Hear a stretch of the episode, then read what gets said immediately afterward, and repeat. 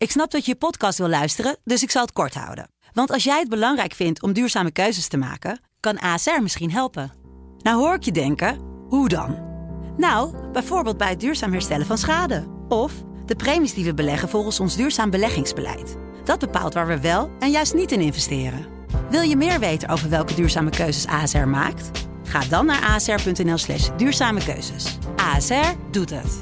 Zo, dan kan je nu lekker naar je podcast luisteren. Dit programma wordt mede mogelijk gemaakt door Toto.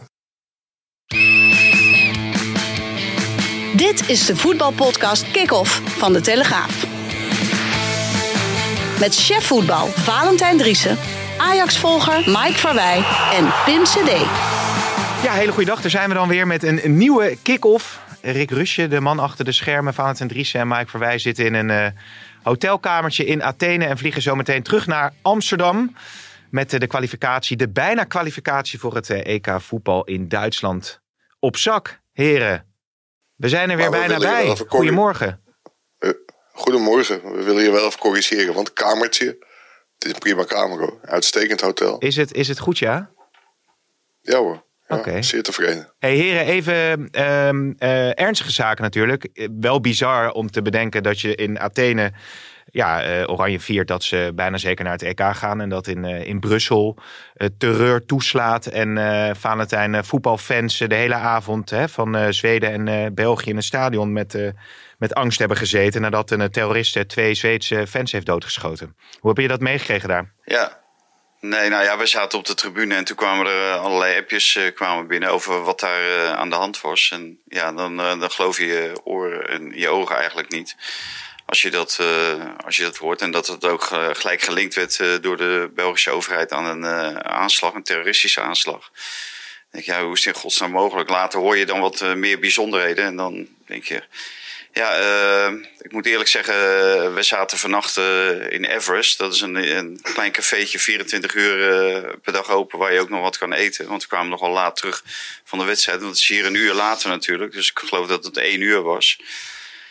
En dan kijk je onbewust toch wie er eh, binnenkomen. En dan denk je van, eh, nou ja, eh, wij zijn dan de zogenaamde ongelovigen. En als je dan het doelwit bent, dat is wel... ja, toch wel beangstigend, vind ik. Ja. Als dit zeg maar over heel Europa zich gaat verspreiden, dan eh, ja, dat is treurig, treurig om te moeten Ja. Meemaken. heel- En, en uiteraard eh, zeker voor die, voor die mensen die het nu is overkomen in, eh, in België, in Brussel. Eh, gewoon eh, normale voetbalsupporters die hun leven niet veilig zijn omdat ze een uitwedstrijd van Zweden bezoeken. Ja, doe me denken aan een wedstrijd ooit ook eh, in, eh, in Frankrijk. Hè? Was, waar was ook die onrust eh, rondom het eh, stadion. En nu dus ook eh, weer. En het duurt dan ook nog lang voordat uiteindelijk eh, de terrorist is eh, neergeschoten. Wat, eh, wat nu uiteindelijk wel is gebeurd. Nou ja, meer ontwikkelingen zijn uiteraard te volgen op de site eh, van eh, de Telegraaf. Ja, dan is het natuurlijk wel even een, eh, een rare sprong. Maar de kwalificatie voor het EK is, is bijna binnen, eh, Mike. Je hebt de foto gezien in de krant of niet? Reuzensprong naar het EK. Nou, inderdaad, ja. Ja. Er wordt altijd al gezegd van ja. Prachtige foto hè? Nou, dat was die, die Van Dijk, die springt nogal hoog, hè? Viel me gisteravond ook al Ja. op. Ja, zag ik ook een foto voorbij komen. Wat dat betreft is die nog topfit. Was ook misschien wel de man van de wedstrijd, of niet? Dit is maar hoe laag je met de camera hangt natuurlijk. Oh ja.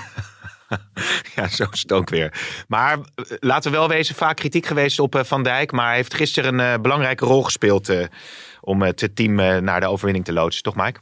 Ja, dat vind ik wel. Ik vind dat hij zich ook ontpopt als een echte leider. Als je op dat moment achter die bal gaat staan. Natuurlijk is er een lijstje. Nou, daar stond op, om onbegrijpelijke redenen stond Weghorst als eerste keuze. Die mist gewoon één op de drie penalties. Dus misschien hadden ze of Van Dijk of Bergwijn toch bovenaan moeten zitten. Maar als je op zo'n moment achter de bal gaat staan en hem binnenschiet. En Nederland eigenlijk gewoon naar het EK schiet. Want dat, dat kan nu niet meer mis. Ja, dan, eh, dan neem je wel de voortrekkersrol. Dus dat Ja. heeft Van Dijk echt geweldig goed gedaan. Hij was natuurlijk ook betrokken bij die eerste penalty. Daar werd hij, eh, werd hij op onreglementaire wijze naar beneden getrokken. Daar wist hij zelf trouwens helemaal niks van. Hij eh, kreeg opeens in zijn oren gefluisterd. Goed gedaan, we krijgen een penalty. Hij wist zelf totaal niet wat daar was Oh, ja. Maar die, eh, ja, die speelde uitstekend, vond ik. Ja, ja, ja. Ik, vond, eh, ik vind die, al die ophef over die penalty vind ik wel eh, heel erg overdreven. Hè, er worden gewoon penalties genomen op de training. En eh, dat gaf Koeman na, na afloop ook aan. Ja. En dan is Wout Weghorst was de beste penalty nemer. Dan kan ik me voorstellen als jij in, eh, op de training de beste penalty nemer bent. Dat je hem gewoon gaat nemen in een wedstrijd. En dan roept iedereen ja Van Dijk had hem dan maar moeten nemen. Maar Van Dijk was wel de eerste die miste bij het WK in, Arge- of, het WK in Qatar tegen Argentinië. Ja. En als Weghorst dan gewoon nummer 1 op de lijst staat, Sa- Xavi Simons 2 en Van Dijk als derde. En Van Dijk kan dan bepalen uiteindelijk of die volgorde van de 1 en 2 gehandhaafd blijft. Ja, dan denk ik, ja, wat is er mis? En eh, volgens mij heeft Van Basten gemist, heeft Maradona gemist, heeft Messi gemist. Eh, en Me- Messi neemt er misschien wel iets meer dan, eh, dan Weghorst. Maar die hebben ook echt niet van die denderende cijfers. Nee. Dus ja, een penalty kan je gewoon missen. En het is natuurlijk heel makkelijk om achteraf allemaal te roepen van... waarom eh, neemt Weghorst hem? En, en er worden ineens allerlei percentages bijgehaald... dat hij geloof ik 40% van zijn penalties mist. Eh, prima, maar ja, in mijn herinnering maakte hij hem ook eh, in, in Qatar. Ja, maar ehm, het was wel aardig dat interview met Jeroen Stekelenburg bij de NOS na afloop. Dat Koeman ook zei van ja god, blijkbaar hebben spelers daar dan last van om op zo'n moment een cruciale penalty te nemen of een belangrijke vrije trap of noem het maar. Toen zei hij daarbij ja, ik had dat zelf niet. Hij zei wel van we missen eigenlijk eh, een specialist die, waar je altijd op kunt rekenen bij dit soort momenten. Ja, dat, dat vind ik ook wel. Kijk, je kunt zeggen van op trainen schieten ze allemaal binnen. Dat, dat deed ik vroeger ook. Maar in de wedstrijd nam ik ze, nee, nam ik ze ook. Maar in een wedstrijd is het natuurlijk compleet iets anders. En ik vind dat je wel naar statistieken moet kijken. Want als je, volgens mij was het geen 40%, maar mist je er 1 op de 3. Ja, dan als je dat doet, dan is het risico gewoon veel te groot dat je een penalty mist. Ja. Dan, dan moet je een ander, eh, ander laten nemen. Ik moet zeggen, ik vind het wel weer heel mooi. Want die Wout Weghorst, hij, hij raakte natuurlijk tegen Frankrijk geblesseerd door zijn enthousiasme. Nu ja, staat hij ook gewoon daar klaar om die penalty op te nemen. Het is wel een jongen die altijd voorop gaat. En ook, ja, volgens mij, het Nederlands elftal, eh, hoe, hoe zeg je dat? eh, eet, slaapt, drinkt en, en bidt. Hij is zo gigantisch bezeten. Ja, en het is wat dat betreft jammer dat hij die penalty miste. Want je had het hem wel enorm gegund. En hij stond er ook een beetje met dubbele gevoelens na afloop in de mixzone. Ja. Trots dat ze hadden gewonnen. Blij dat ze naar het EK gaan. Maar toch wel stevig balen dat hij die penalty had gemist. Het is wel de ja- bewijsdrang ja. is natuurlijk ook tegelijk eh, zijn valkuil. Hè. Dat zag je natuurlijk ook eh, al in de eerste wedstrijd tegen Frankrijk. Dat hij eigenlijk geblesseerd raakte in- in een actie waar het helemaal niet nodig is om geblesseerd te raken. Eh, met, eh, in een duel met eh, Griezmann. Nou, dan moet hij normaal gesproken als winnaar uitkomen. Maar hij blesseerde zich. Ja, dat betekende eh, na ruim een half uur dat hij het veld moest ruimen. En misschien ook de bewijsdrang dat hij, eh, dat hij inderdaad eh, eh, beter denkt te zijn dat hij dan werkelijkheid is eh, vanaf 11 meter. En die penalty te nemen. Maar ik, ik vind iemand die een penalty neemt, die, die zal ik nooit iets kwalijk nemen. Eh, want je neemt een bepaalde verantwoordelijkheid voor het team. Eh, hetzelfde met Seedorf. eh, die heeft ook een hele rits penalties genomen. Maar die gingen wel achter staan. En als er dan op dat moment niet een trainer is of een aanvoerder die, op dat, die niet ingrijpt. in zo'n geval. En als iedereen ervan overtuigd is dat hij hem niet moet nemen. dan zijn die eerder schuldig dan, dan de penaltynemer zelf. En ja, er wordt een lijstje opgemaakt. En toen het lijstje werd opgemaakt door Koeman. heeft Koeman er blijkbaar geen vraagtekens bij gezet. En ook Van Dijk niet als, als aanvoerder. Of eh Sipke Hulshoff of, eh, of wie dan ook. Of eh, Steven Bergwijn. Omdat hij twee weken geleden daar wel een penalty eh, benutte. Met al die laserstralen in zijn gezicht. Ja. Dus kijk, de- dan moet je de, niet naar Weghorst wijzen. Maar dan moet je naar andere wijzen, vind ik. Wat kon Seedorf nou gebeuren, wel- hè? Ja, toen hij van 11 meter Ja. schoot. Nou ja, dat was wel op het Ergens EK. leven, ergens leven naar de dood. Ja. Gaan we, Mike, jij wou Maar- eh, wat aanvullen.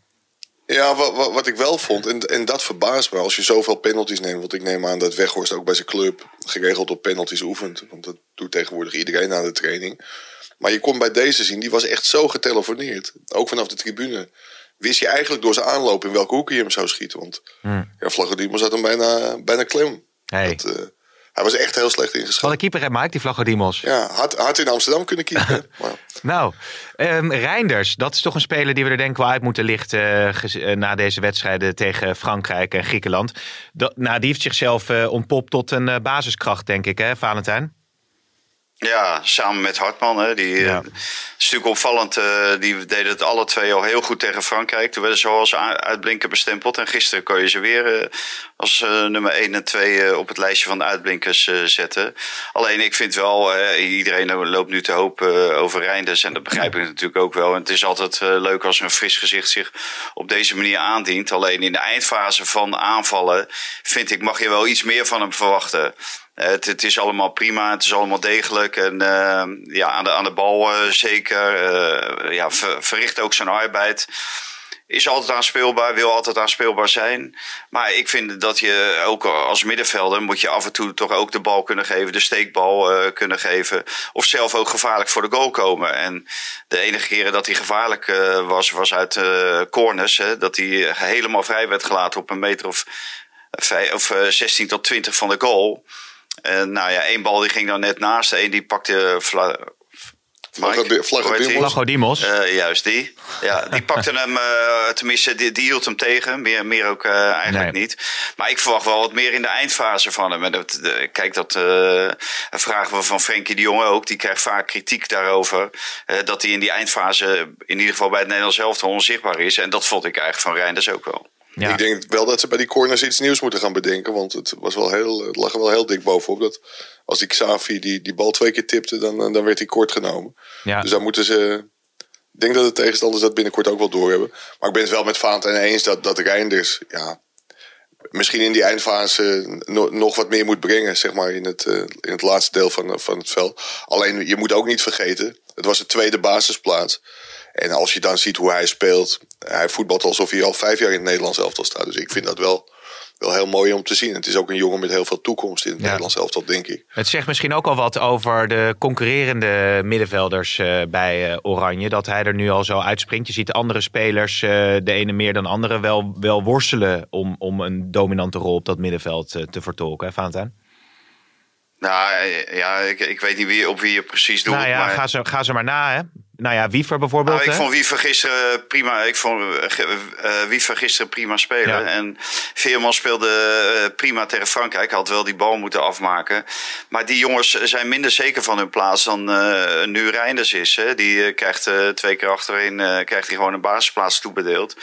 Ja, en dat, eh, dat geldt voor die andere jongens eh, minder. Hè? Dus eh, het, het is ook maar met wat voor vertrouwen je van de bond, of wat voor vertrouwen je van de bondscoach krijgt. En da- daarmee stap je natuurlijk toch ook op het veld. Eh, iem- iemand als eh, Jerry Schouten, ja, die zou ik ook graag wel eens willen, willen zien in het Nederlands elftal. Ik denk dat, je, dat dat ook een meerwaarde kan zijn voor het Nederlands elftal. En we moeten ook niet vergeten dat in principe hadden we natuurlijk elf spelers die niet aanwezig waren. Dus dit is allemaal niet basismateriaal, eh, normaal gesproken. Nee, maar is eh, Koopmeiners, om maar een van die namen te noemen op dat middenveld, dan van een hoger niveau dan de spelers die er eh, de afgelopen twee interlands hebben gespeeld? Koopmeiners heeft eh, in Nederland zelfs natuurlijk best wel goed gedaan. Maar als je nu ziet hoe, hoe Reinders speelt. Ja, ik, ik weet niet eh, hoe, hoe zich dit gaat ontwikkelen. Maar dat is in feite natuurlijk een heel groot geluk bij een ongeluk voor Koeman. Dat hij elf spelers miste. Ja, die Nathan Ake werd er ook naar gevraagd na afloop in de mixzone. Van, zo, wa- wat zijn allemaal de blijvertjes? En hij denkt dat er heel veel blijvertjes zijn. Door die he- hele waslijst aan blessures hebben zich natuurlijk ook spelers kunnen laten zien... die zich anders nog niet hadden kunnen laten zien. En dat is op weg naar het E- EK alleen maar mooi. Ja. En dat gaat een heel, heel interessant eh, selectieproces opleveren, denk ik. Ja, want Hartman is natuurlijk ook, eh, staat buiten kijf dat hij zijn eh, naam heeft, eh, met zijn snuit tegen het raam heeft gedrukt. Als het niet veel meer is dan dat. Maar heb je dan nog andere spelers waarvan je zegt van die hebben een goede indruk achtergelaten? Ja, je, moet, je moet ook niet vergeten, die Grieken konden er echt geen ruk van. Daar zijn we hoor, dames en helemaal, heren. helemaal nergens van. Nee, nee, maar dat, dat, klopt toch, joh. De- Ja. dit, dit was zo verschrikkelijk slecht en zo verschrikkelijk laf en zo verdedigend. Hij heeft die twee spitsen waar in Nederland best wel eh, redelijk voor gevreesd eh, eh, werd. Onder andere Pavlidis, nou, topsco- topscorer van Nederland vorig jaar. En dan Giacomakis een aantal jaar geleden bij VVV. Eh notabene topscorer van Nederland geworden. En die beginnen allebei op de bank en die mogen in de slotfase mogen ze even meedoen. Nou, Pavlidis eh, die moet eh, middenveld spelen in plaats van in de spits. Nou, die veroorzaakt een penalty en die krijgt een gele kaart ook nog. Dus ja, dan denk je ook van die Poyet werd vooraf de hemel ingeprezen over al zijn tactische plannen en weet ik wat allemaal. Maar ja, daar deugde natuurlijk geen, geen snars van. Dus Nee, dat, dat viel mij verschrikkelijk tegen. En daar moet je ook die spelers van het Nederlands elftal uh, uh, op afrekenen. Uh, dit is niet tegen de nummer 1 van de wereld. Want tegen Frankrijk heb ik eigenlijk niemand gezien. die beslissend was. En nu tegen Griekenland eigenlijk ook niet. Hè, want ze kregen, hebben heel weinig kansen gecreëerd. Nederlands elftal. Bergwijn kreeg twee hele goede kansen. En Xavi Simons één. En voor de rest viel het natuurlijk wel mee met het aantal kansen. Dus ja. uh, kijk, dat moet je ook niet uh, vergeten. Moet je wel een ogen schouw nemen. Ja, maar goed, het is ook wel in het verleden gebeurd dat als het Nederlands zelf al veel geblesseerden had of niet echt lekker uh, in de goede fase zat, dat ze dan konden struikelen over, over zulke tegenstanders. Nou, dit, dit, was wel een wedstrijd, dit was wel een wedstrijd waarvan je dacht van jeez, als je bij 0-0 een penalty mist. En, en ook zoveel kansen van te zijn van het waren er maar een paar, maar het waren, waren wel een paar hele goede. Ook voor Bergwijn en Simons. Simons die hem net naschoot. Ja, als je die dan mist, dan denk je, nou ja, dit zal toch niet gebeuren dat het 1-0 wordt. Nee. Want dan was je echt wel heel ver van huis geweest. En dan was de EK gewoon ver weg geweest. Ja, dus. maar uh, Mike, welke spelers uh, vond jij nog meer uh, opvallen in positieve zin die er nu ja, voor het eerst of voor een van de eerste keren bij waren naast Reinders en Hartman dan? Ja, ik, ik vond Veerman tegen Frankrijk bijvoorbeeld ook echt heel erg, uh, erg goed spelen. En het, het mooie van Veerman vind ik wel, die is echt redelijk onverstoorbaar. Want hij kwam er nu in. En dat is echt niet makkelijk invallen dan op, op het moment dat je die 0-0 in ieder geval over de streep moet trekken. Maar dan legt hij gewoon ook weer risico in zijn spel. Hij doet eigenlijk wat hij altijd doet. Hij is redelijk onverstoorbaar. Ja, daar was ik wel van, uh, van gecharmeerd. Ja. Wat, wat me wel heel erg opviel, om je vraag van wat viel je op? Koeman hamerde de dag voor de wedstrijd op slimmigheidjes. Ja, in die dertiende minuut met Geert Truida, die pakt in een actie een gele kaart. Ja, die had die scheidsrechter al in zijn hand. En vervolgens schiet hij die bal nog keihard tegen het reclamebord. Ja, als, als die scheidsrechter kwaad wil, en het is een, een Spaanse Piet Lut... dan vlieg je er gewoon ja. met rood af na 13 minuten. En, en dan heeft Nederland wel een heel groot probleem. Dus de boodschap van Koeman dat Nederland slim moest zijn deze wedstrijd volgens mij is die niet helemaal goed overgekomen. Nee, nee, nee. Ik, ik, vond ook in die slotfase om, uh, zeg maar, uh, je, je, wil graag uitblinkers horen. Maar in die slotfase kwam Nederland toch nog wat in de problemen. Omdat ze de zaak natuurlijk niet eerder hadden afgemaakt. Maar dat zag je ook bij uh, Veerman. Hè, uh, verspeelt gewoon een bal uh, waaruit een gevaarlijke aanval kwam. Van der Ven verspeelde een bal waaruit een, een aanval kwam. Ja, dan denk ik ook van, ja, dat zijn wel de momenten. Dan moet je op zeker spelen. En dan moet je geen gekke dingen uithalen. En dan zie je wel dat dit soort jongens natuurlijk dit soort wedstrijden niet zo heel veel heeft gespeeld. daarbij aangetekend dat AK ook een duel maar half ingaat. En dat die ene blinde Griek hoe heet die Mike? Inordis of zoiets dergelijks. Uh, ja, dat hij ineens voor, uh, voor Verbrugge staat. Nou, dan moet je blij zijn dat hij er niks van kan. En dat hij hem gewoon uh, in het zijnet punt Maar de, dat waren wel slordigheidsfoutjes die tegen Mbappé zijn, die gewoon nooit lottig. Ja, ja, ja. Ik, ik ga door. Wanneer moet jullie eigenlijk inchecken, jongens? Jij wilde die Mickey van de Vent toch horen? Dat dat een van de jongens was? Nee hoor, nee, helemaal. Nee, ik heb daar met helemaal... Met zijn neus tegen de fans. ja, want jij werkt met zijn vader, toch? Is dat zo? ja. Nee, joh, ik krijg. Uh... Ik moet zeggen, Mickey van der Ven viel tegen Frankrijk wel heel erg goed in. Ja, het is wel iemand die je goed bij de selectie kunt hebben, toch? Lijkt mij. Of Zeker. Niet? Snelheid, ja. sterk. Nou, die mag echt nog wel wat, wat bewijzen hoor.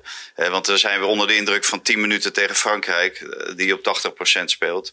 Dus, uh, en op dat moment zat Nederland uh, vol in de aanval. En dan heeft hij één hele goede tackle. Ja. moet, ik, uh, moet ik hem toegeven. Maar Ze luisteren, hè? Niet direct een Polonaise te lopen op het moment dat, nee. er, dat iemand één keer één goede tackle of één goede paas geeft. Nee, maar je baseert het niet alleen op 10 minuutjes tegen Frankrijk en zijn invalbeurt tegen Griekenland. Maar in de Premier League doet hij het toch goed. Hij staat gelijk in de basis, scoort onlangs de winnen, winnende goal. Dus ik, ja. uh, ik vind Willy van de Ven, firma van de Ven of zo. Marcel, die, uh, Marcel van der Ven luistert ook deze podcast. Hij heeft het geweldig uh, gedaan. Uh, laten we even kort nog de stellingen er doorheen jassen. Want jullie moeten natuurlijk niet je vliegtuig gaan missen. Verbrugge moet eerste doelman blijven. Eens. Eens. Alright. Koeman moet Luc de Jong bij de selectie weer halen. Oneens. Eens. En Fit Oranje heeft zeker kansen op de EK-winst. Eens. Oneens. En heerlijk zo'n podcastje zonder Ajax-nieuws. Oneens. Eens. Mike liet mij net uh, bij het ontbijt een foto zien. Ja. En toen zei hij terecht van... Uh, ja, als je nog niet alles gehad hebt, uh, krijg je ook dit er nog bovenop. van die terrorist, die is doodgeschoten dan. Want hij is ja. doodgeschoten. Nee, hij is neergeschoten, ja. ja. Of die overleden is, weet of ik op dit moment nog niet. Ja. Oh, het laatste nieuws is nog niet meer. Nee. Uh, dus, uh, en uh, daarin stond hij in, een, in een uitshirt van Ajax van een aantal jaren geleden. Ja, dat zag ik dus inderdaad ik ook. Ik denk dat je daar als, uh, als club ben je daar op, op zo'n moment niet blij mee dat, uh, dat de mensen met, met je shirt rondlopen. Nee, ja, dat nee. is de reclame die als Ziggo niet wil, denk ik. Dan heb je toch nog een macaber uh, Ajax nieuws wat, wat dat betreft. Ik heb trouwens het interview met Pier Eriga gelezen in, in NRC Handelsblad. Ik denk, daar heb ik nu de tijd voor. Nou, dat was wat zeg. Nee, we gaan het, we gaan het niet over Ajax nee. hebben. Nou, het enige, okay. het enige wat ik nog zat te denken als je die Reinders ziet voetballen. Hè, um, is er nou een moment geweest... Uh, voordat hij, hij kon uiteindelijk kiezen, volgens mij nog zelfs tussen Barcelona en AC Milan. Maar is er daarvoor nog een periode geweest dat Ajax hem makkelijk binnen had kunnen hengelen? En dan is het wel een beetje Nee, wrang dat dat ze dat niet gedaan hebben. Dat denk ik niet. Ajax heeft zich wel bij hem en zijn management gemeld. Dat, dat is zijn vader, Martin Reinders. En er, er is gesproken. Alleen AZ verkoopt liever niet. geldt niet alleen voor directeuren die ze niet makkelijk laten gaan. Maar Ajax verkoopt liever niet. Of AZ verkoopt liever niet aan Ajax. Nee. En dat was destijds al bijna niet meer te doen. Dan had Ajax echt heel veel geld moeten uitgeven. Als je ziet wat er daarna aan echt C-garnituur is uitgegeven, had je het natuurlijk wel kunnen doen. En misschien wel moeten doen. Maar ik denk dat hij aardig is terechtgekomen bij, bij AC Milan. Ja. Overigens denk ik wel. Dat, kijk, ik bedoel, we gaan het volgens mij zo nog over het padel hebben van gisteren. Maar ik denk dat uh, de Spaanse scheidsrechter Hernandez Hernandez en zijn VAR ook niet lekker in het vliegtuig zit. Hoewel die VAR volgens mij ergens anders zit in, op een centraal punt Nou, in Europa. Dat was wel Ja, die, die moet hè? wel hele. Ja, en ik, ik vind dat Hernandez Hernandez bij die overtreding van Pavlidis op, uh, op uh, Dumfries. Ja, toen werd hij naar de kant geroepen omdat die VAR het kennelijk geen penalty vond. Toen vond ik dat hij wel terecht gewoon bij zijn beslissing bleef en een penalty gaf. Want ja, Dumfries werd gewoon gevloerd en aan zijn arm gepakt. Hoe licht dat misschien ook was. Maar als je dan op die snelheid ligt, dan vind ik het gewoon strafschop. Ja. Dus daar had Nederland uh, geluk. Want de meeste scheidsrechters die naar de kant worden geroepen, die gaan dan mee met de VAR. Dat deed hij niet. Maar daarna werd Brobby natuurlijk duidelijk aangetikt. En toen werd hij terecht door de VAR naar het scherm geroepen. Ja. En toen gaf hij geen strafschop uh, aan Nederland. Anders was het ook nog 0-2 geworden. Ja, dus even moeten kijken Nou ja, wie, uh, wie de laatste penalty nou weer had genomen. Ja. Nee, dat was wel opmerkelijk. Maar, ja, maar, maar dat is natuurlijk niet prettig als je als Spaans team. Want uh, dat roepen die scheidsrechters altijd één team. En we zijn zo, zo gigantisch hecht. Ja, dan moet je twee keer je eigen fart door de orde roepen. Dat is natuurlijk niet prettig. Nee, nee, nee. Wel uh, opmerkelijk was dat in elk geval. Maar jullie hebben dus verloren met de pedellen van Noah Valen. Hoe nee, zit dat dan? Nee, nee, nee, nee, nee, nee. Dat is helemaal verkeerd overgekomen. Oh, maar de oh, misschien kan, misschien leg het maar Valentijn uit dan, Valentijn. Heb jij gepadeld? Nee, de, ik heb daar heel weinig over uit te leggen. Geen actieve herinnering aan, Nee, uh, nee. denk ik. Je, Ah. je, de, de schuldige die zit hier achter ons. De, zijn naam zal ik niet herhalen. Die Oh, heb jij al bij begin van de podcast genoemd. Ja, die speelde voor het eerst werkelijk waar. Het is echt, uh, ja... Ze zijn nu het glas... Verkeerde partnerkeuze, hè? Maar ja, nee, nee dat, dat hou ik in. Ze zijn, nu, voor me. ze zijn nu het glas aan het vervangen in die padelkooi. Maar, Rick heeft... Uh... Maar het was dus Rick Rusje uh, en Noah Valen tegen Valentijn Dries en Mike nee, Verwij? nee, nee, nee, nee. Nee, ik speelde met Noah tegen Dries en Rusje. Oh. En, en de, eerste set, de eerste set deden wij heel rustig aan. Toen kwamen we ook 5-1 achter, kregen ze een setpoint.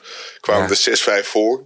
Ja, toen verloren we de tiebreak met 7-0. Dat was nog even ja, een beetje aftasten. Maar daarna was er uh, geen enkele discussie. 6-1, 6-1. Nee.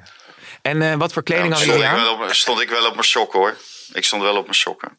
Maar Rusje is had uh, toch een zeer, uh, zeer sportieve jongen, uh, weet ik uit uh, betrouwbare bron. Maar uh, wat voor kleding had je aan, uh, Maar hij Mike? kan, be- hij, hij, hij- hij kan beter op honkbal gaan, eh, denk ik. Rusje. ja, maar een mooi setje van uh, Cavallaro of niet? Of is het nog steeds niet geregeld? Nee, dat, nee dat, dat komt eraan. Ik heb wel contact inmiddels met Cavallaro en het eh, setje is onderweg. En De enige die wel met Cavallaro liep uh, was ik. Dus uh, Ja, Ja, gewoon je, dat gewoon. Cavallaro. Nee.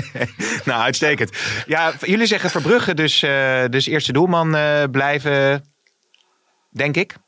Ja, heeft hij zo ja, heeft hij nou goed ja, genoeg indruk wat, wat is het alternatief? Het, het alternatief is eventueel Bijlo. Maar Bijlo heeft nu natuurlijk alweer een hele tijd niet gekiept. Hij is nu fit. Hij heeft van de week natuurlijk een oefenwedstrijdje gespeeld. Dus hij zou eventueel uh, terug kunnen keren. Mhm. Maar het is niet zoals uh, bij Feyenoord, waar Slot heeft gezegd... op het moment dat Bijlo fit is, staat hij onder de lat. Uh, die positie heeft hij bij Koeman nog niet. Ja, en zijn blessuregeschiedenis... ja, dat uh, roept wel vragen op van uh, kan je daar altijd van op aan? En uh, Verbrugge heeft niets verkeerd gedaan. Nou kon dat gisteren ook niet, want toevallig sprak ik hem nog even heel kort na afloop. Maar er was ook geen enkele redding die hij heeft hoeven te verrichten. Dus nee. ja, wat dat gaat was het ook niet zo moeilijk. Maar die verdediging stond in tegenstelling tot andere wedstrijden eerder, stond hij tegen de Grieken wel goed. Ja, Maar wat ook op zich weer niet zo moeilijk is als ze totaal niet willen aanvallen. Ja, wat ik wel vond, dat zeg maar in Ierland met, ja, dat, daar met vlekken, dat was echt een en al paniek. En dat komt natuurlijk ook door die hele rommelige beginfase wat daar gebeurde. Daar word je niet heel veel zekerder van als, eh, als doelman. Maar Verbrugge straalde wel een bepaalde rust uit. Dus ik, ik denk dat het heel logisch is dat je Verbrugge vlekken en, en dan ook Bijlo meeneemt naar het EK. Tenzij Noppert het natuurlijk weer heel erg goed gaat doen bij, bij Heerenveen. Dan zal het tussen die vier gaan. Maar dat zullen wel de, ik wilde zeggen scheidsrechters. Nee, dat zullen wel de keepers zijn die, uh, die het meeneemt naar het EK, denk. Ja, en is er wel reden om uh, hoopvol dat EK uh, in te gaan? Want nou ja, je zei het al, Valentijn, ze missen natuurlijk een, een dozijn spelers. Frenkie de Jong is wereldtop. Gakbo die doet het natuurlijk vaak goed bij Liverpool. Nou ja, Timber heb je nog, De Licht heb je nog. Nou, dus kan je wel even doorgaan, koopmijners. Als Oranje helemaal fit is, dan hebben ze toch best een kansje daar. Nou, dat, dat, rijtje wat jij opnoemt, hè, dan noem je al een paar jongens uh, waarvan je kan afvragen of dat de Europese top is. Nou, Frenkie de Jong, die zie jij zelfs als wereldtop. Uh, ja, uh, Koopmeiners, die, die wordt net al ter discussie gesteld ten opzichte van de huidige middenvelders, onder andere Reinders. Nou, Timber is geblesseerd, de licht zit voornamelijk op de bank. Dus ik denk dat het Nederlands elftal niet genoeg kwaliteit heeft om uh, een grote rol van betekenis te spelen bij, bij het EK. En als je ziet dat Frankrijk, en dat is weliswaar tegen een gehavend Nederlands elftal, zo makkelijk uh, oranje wegspeelt afgelopen vrijdag in de arena, dan de, dan vrees ik dat uh, de kwartfinales, uh, dat dat ongetwijfeld weer het eindstation zal zijn. En misschien met een beetje geluk dat je de halve finales haalt. Wie zal, wie zal het zeggen? Maar ja. dan is het wel over. Nou, als jij nou voorspelt dat ze dat EK niet gaan winnen, dan kan het alleen maar meevallen natuurlijk. Uh, dat, dat is altijd, ja. ja. Dat, maar sowieso, als, als ze het winnen, dan valt het heel erg mee. Want ja. ik denk niet dat er veel mensen hun geld op het Nederlands elftal durven te zetten. Mike? Ja, ik, ik Kijk, ik bedoel, ben vooral heel erg benieuwd hoe het Nederlands elftal. Je, je praat over een toernooi dat over acht maanden begint. Dus dat, uh, dat duurt nog even. En ja, kijk, als sommige spelers de ontwikkeling doorzetten die ze nu doormaken, dan, uh, dan, dan ben ik echt heel erg benieuwd. Ik, ik vind wel dat het voorin heel erg licht is. Dus dat, uh, ja, daar zullen spelers echt hele grote stappen moeten zetten om ook een heel volwaardige aanval, aanval te hebben. Ja. Ja. Maar over het algemeen vind ik wel dat het Nederlands elftal goed in elkaar steekt. En ik vind Koeman ook een coach. En dat zag je de afgelopen dagen ook. In tegenstelling tot uh, een meneer na afloop in de mixzone. Maar daar komen we zo misschien nog even op. Dat Koeman onder alle omstandigheden de rust bewaart. Het is een hele ervaren coach. En uh, ik denk als je hem de tijd geeft om ook met een goede aanloop naar een EK. Want dat was natuurlijk de afgelopen toernooien allemaal wat anders uh, in de aanloop. Ja, met een echte aanloop dat je ja, dat, dat je misschien wel wat moois dingen kunt zetten. Ja, Noah Lang heb je natuurlijk ook nog, die uh, zich enorm aan het ontwikkelen is, maar wel uh, vrij blessuregevoelig lijkt. Wat wil je zeggen over de mixzone, uh, Mike? Nou, dat was, was wel bijzonder. De Grieken zijn niet hele goede verliezers.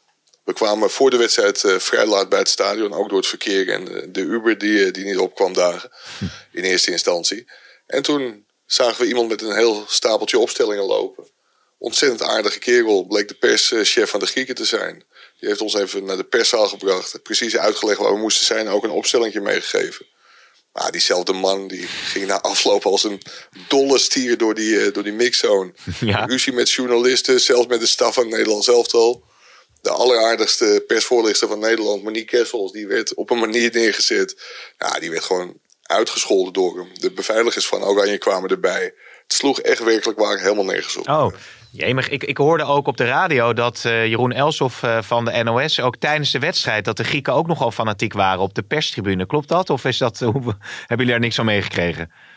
Nou, dan hebben zij waarschijnlijk op een andere perstribune gezeten. Want het, eh, zeg maar, de verwachte storm, dat was niet meer dan een briesje. Ik, ik vond de sfeer echt totaal niet nee. intimiderend of... Uh, Zeker geen heksenketel. Oké, nou het, het veld was... het grootste voetbalcliché van allemaal in te gooien. Het veld was, uh, was in elk geval ook uh, dramatisch. Zoveel is ook wel, wel duidelijk. Er werd zelfs gezegd dat er steentjes ja, op zouden liggen. Niet, niet, Ja, maar niet, niet om de, daarover. Uh, ik vond het dat Nederland zelf dan daar niet terecht over klaagde. Want dan moet je de dag eerder klagen hè, als je het veld uh, gaat bekijken.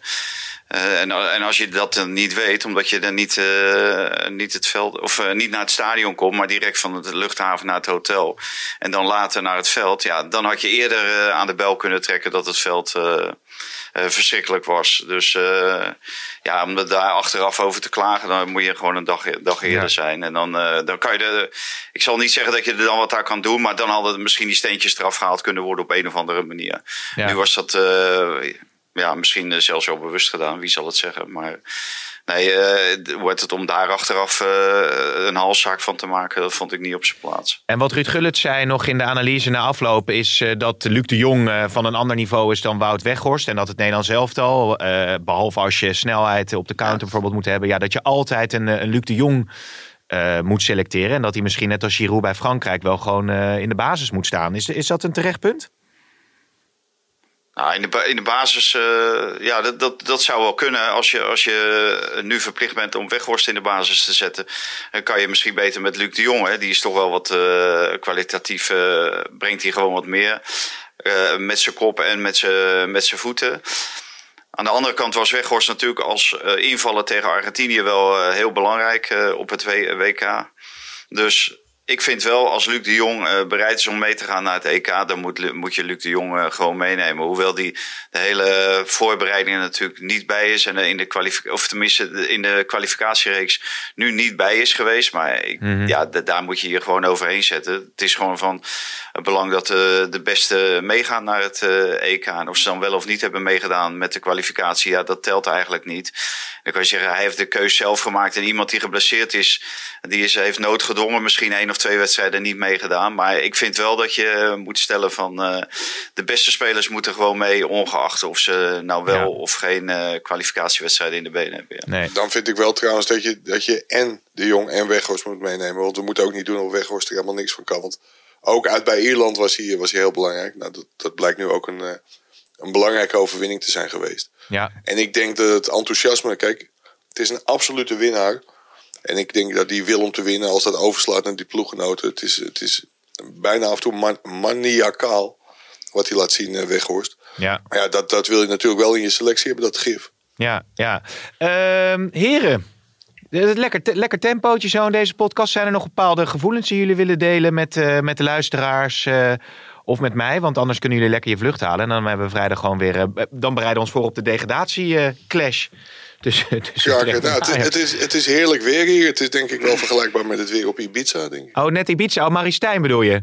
Ja, ja da, daar wil ik ook wel wat over zeggen. Want da, daar vallen een heleboel mensen overheen dat hij op Ibiza is. Voor de beeldvorming waarschijnlijk heel erg onverstandig om daar, om daar te zitten. Aan de andere kant, alle clubs zijn tijdens de interlandbreak... geven ze hun spelers en hun staf drie, vier dagen vrij. Ik vind als je dan altijd naar Ibiza gaat... dan vind ik het ook moeten kunnen dat je dat nu ook doet. En wie zegt mij niet dat hij op Ibiza niet uh, elke avond gewoon de beelden van FC Utrecht aan het bestuderen is. Ik vind dat daar een heel groot punt van wordt gemaakt. En ja, kijk of hij het gaat redden of niet. Ik denk dat het heel moeilijk wordt en dat, dat hij uiteindelijk aan het kort zijn zal trekken. En dat hij misschien wel gaat sneuvelen dit seizoen als coach van, uh, van Ajax. Maar om hierop af te rekenen, vind ik echt onzin. Ja, maar ja, kijk, uh, die man is 24 uur per dag de afgelopen drie maanden met Ajax bezig de ene na de andere tegenslag. En is het misschien ook wel lekker om af en toe uh, even uit te waaien ja, hè, op Ibiza. Ja. ja, nou ja, als ik uh, één weekendje compenseren... kunnen gebruiken. Als ik één weekendje compenseren het hele jaar, krijg ik er al van langs van jullie.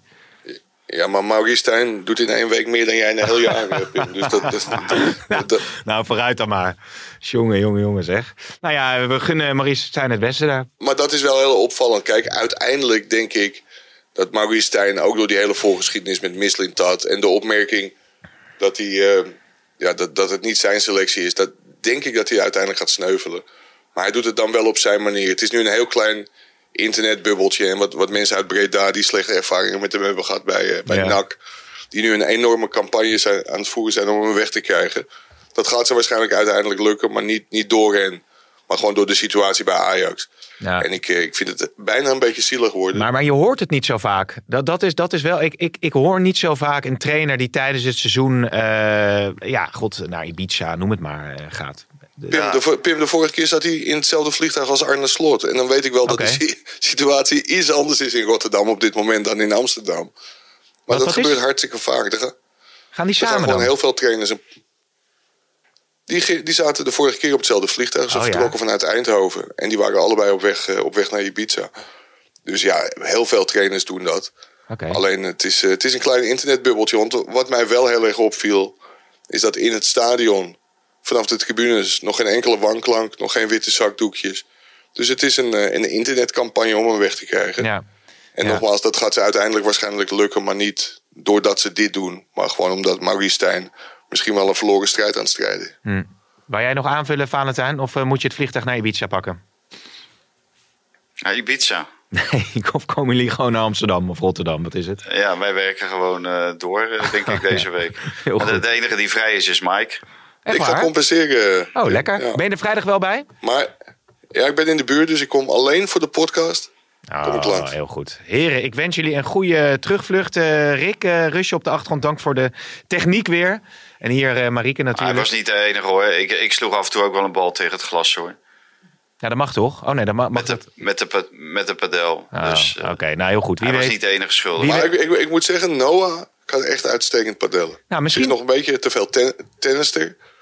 Want ze pakt te veel ballen in één keer uit de lucht. Oh ja. Maar eh, nee, hulde. Nou, misschien is het wel een ideetje om het grote eh, kick-off eh padeltoernooi te organiseren, Mike. Is dat iets? En dan in die padelbaan een podcastje opnemen, terwijl, terwijl mensen aan het padellen zijn. Nee, maar serieus, dat is Mede best, mogelijk gemaakt door Cavalago. dat is best een goed idee, toch? Vind je niet?